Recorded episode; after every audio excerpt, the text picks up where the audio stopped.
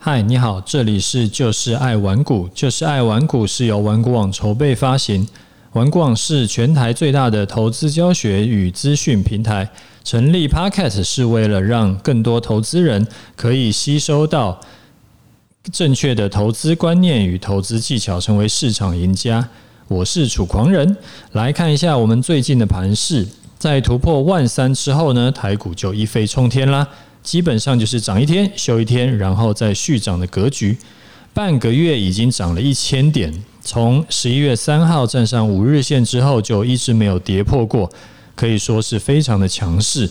那美股嘞，最近也是走的下下轿。自从疫苗出来以后，它其实就不只是科技股涨，它像道琼啦、S M P 五百也是大涨。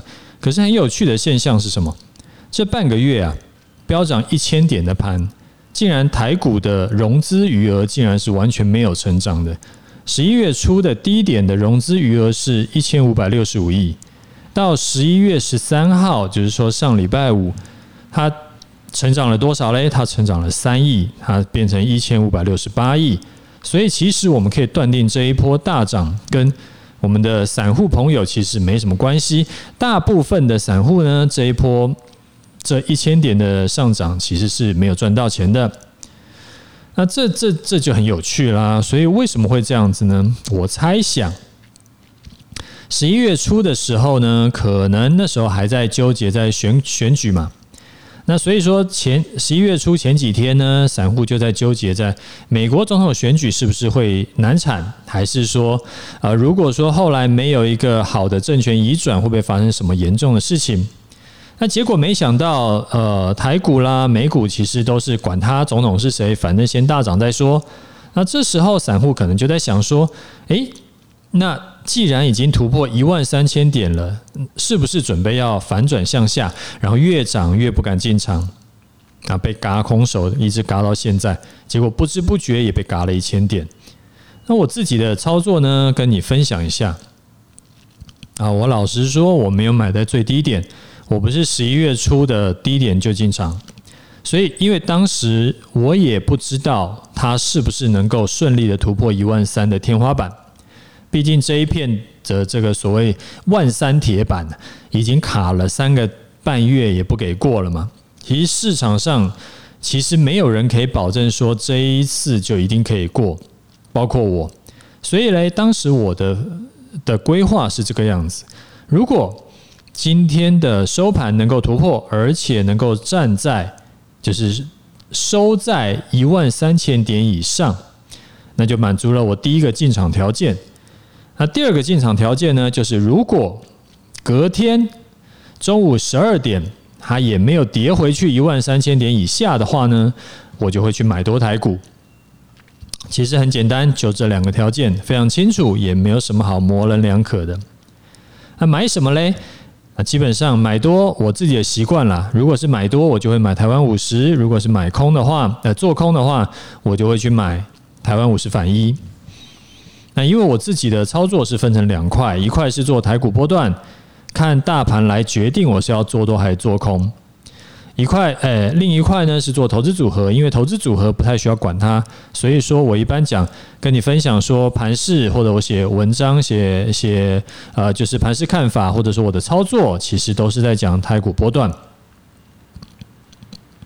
那有人可能会问我说，诶、为什么我做多做空就是直接做 ETF，没有想说做期货啦，或者说做选择权吗？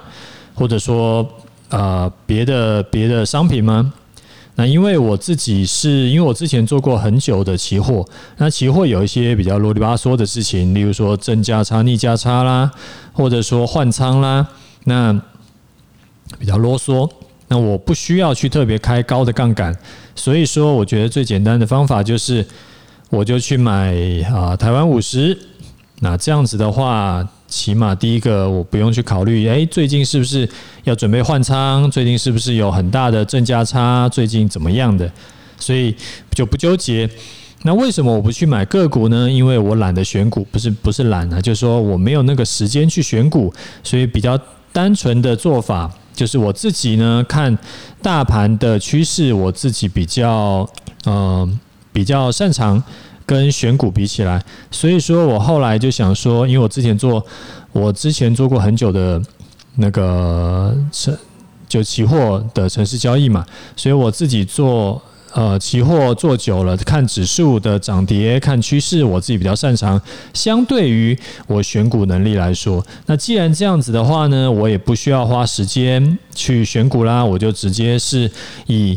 这个大盘是走多，我就做，我就买多方的 ETF 做空，哎，走空我就做台湾呃五十反一，就是这么简单。那回头讲一下，为什么我要在突破一万三千点以后才进场？我是我当时是这样想的，因为在呃三四月大跌大涨这两个大趋势之后呢，已经整理了三个多月了。那盘势不就是这个样子？就是趋势盘之后接盘整盘嘛，盘整盘之后接趋势盘，趋势盘之后再接盘整盘。所以从七月底到呃七月底开始，那时候其实都一直在一二一五零到一三零零零之间整理。那整理到最后，它一定会整理整理结束，然后接趋势盘嘛。只是那个趋势是往上还是往下？所以我那时候就想说，好，那如果说你是突破一万三。代表是你往上走嘛，那这时候我就做多。如果说你是跌破一二一五零，那你就代表说你是往下走，我就去做空。那现在看起来就是它是突破一一万三，所以它又符合了我两个呃进场条件，那我就就就进场就不纠结。所以呢，我是在十一月十号中午左右进场的。我当天有写文章，就写在玩股网上面，就跟大家讲说我已经进场喽。那现在已经进场了，我的停损点是怎么设的呢？我跟你分享一下，我自己呢会从这一次进场的动机往回推。例如说，我是因为突破了一万三千点的盘整区间上缘，而且回测一万三不破，所以我进场的。那既然这样子是我的动机，我就去想一下。我的停损点就会从这一个点去切入，在账上获利还没有拉开以前，因为如果账上获利拉开了，就说我现在持续赚钱，哎，账上持续赚钱赚更多了，这时候我的呃停损点会在调整，我呃应该讲停利点了，停利点会在调整。那如果还没有拉开以前呢，我就会先以一万三千点当为参考。如果哪一天呢，收盘它跌破了一万三，而且隔天中午它还是站不上一万三的话，我就出场。那你可能会问我说：“难道都不会担心一万三已经很贵了吗？我竟然还敢买多？”其实一万三贵不贵这件事情啊，很难说得清，也没有人说得清。因为举个例子好了，因为像二零零八年，十二年前，台股那个时候才。三九五五才四千点，所以四千点，如果当时你有进场的话，它涨到八千点的时候，涨一倍喽。这时候你觉得算不算贵？你觉得涨到八千点算不算涨很多了？那有些人会觉得涨得多，有些人觉得涨不够多嘛。那可是我会觉得说，可能很多人觉得四千点涨到八千点，涨了整整四千点了，涨了一倍了，应该不算少了吧？但是问题是你从现在一万三千五百点左右往回去看，其实它又是八千点，又涨了六成多，快七成。所以如果你当时在八千点的时候就觉得贵了，你可能会去想象后来会再涨六七成吗？很难嘛，所以贵不贵这件事情其实不好说，都是后来再往回头看才知道说哦，当时的价格贵不贵？所以啊，也许我说，也许等过两年再回头看，你会有可能会觉得说一万三千点当时实在是太便宜了，因为也许到时候是两万点，啊，这种事情没有人知道嘛，当然也可能是两千点啦，所以没有人知道。所以它后来也许从一万三，它后来也许会再涨，再涨六成也说不定，谁知道呢？那所以啊，你不用去预设立场，你就是怎么弄，就是设好停损点，照规划进场。如果进场以后跌破停损，就淡定的卖出，不用想太多，因为未来是无法预测的。如果你还是没有办法克服你的心理障碍，你不妨去计算一下，你进场以后，如果真的跌破你的停损，你会赔多少钱？那这一笔钱你赔不赔得起？会不会赔了这一笔钱就让你的人生毁灭，就让你的妻离子散？如果不会的话呢，其实也没有什么好怕的。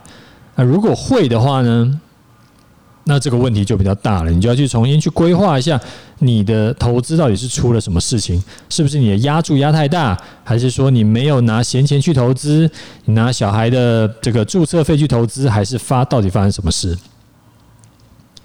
等这一些的前置作业都做好。就是包含了什么资金配置啦，还有你的这个停损点要设好啦，还有你要选好什么商品啦，等等等等，这条前置作业你都做好了，你再回到市场，不然我给你保证，没有做好这些前置作业以前，你就在市场里面打拼，做久了你一定输。就算这一次赚钱，就算下一次赚钱，做久也还是会输。为什么？因为你只要输一次你就爆了。好，最后提醒你一下，没有把握以前，你没有十足的把握，你不要去开杠杆操作。我不是说十足把握一定赚钱，我是说没有赔钱也不会赔到死的把握。就是这一笔就算赔了，对你的人生没有什么巨大的伤害。这种把握，没有这种把握以前，你就不要开杠杆去操作，什么正二 ETF 啦。或者是融资啦，或者是呃期货选择权啦，或者是权证啦，等等等等的，那我就就族繁不及备载，我们就不讲更多了，大概是这个意思。那杠杆呢？这个东西在你是高手的时候，你可以加速获利；但是反过来说，如果你不是高手，你是个低手，它会让你快速就挂掉。好了，那我们今天的节目就先讲讲到这里。如果觉得对你有帮助，就订阅起来，也推荐你的朋友一起来听。我们下次见。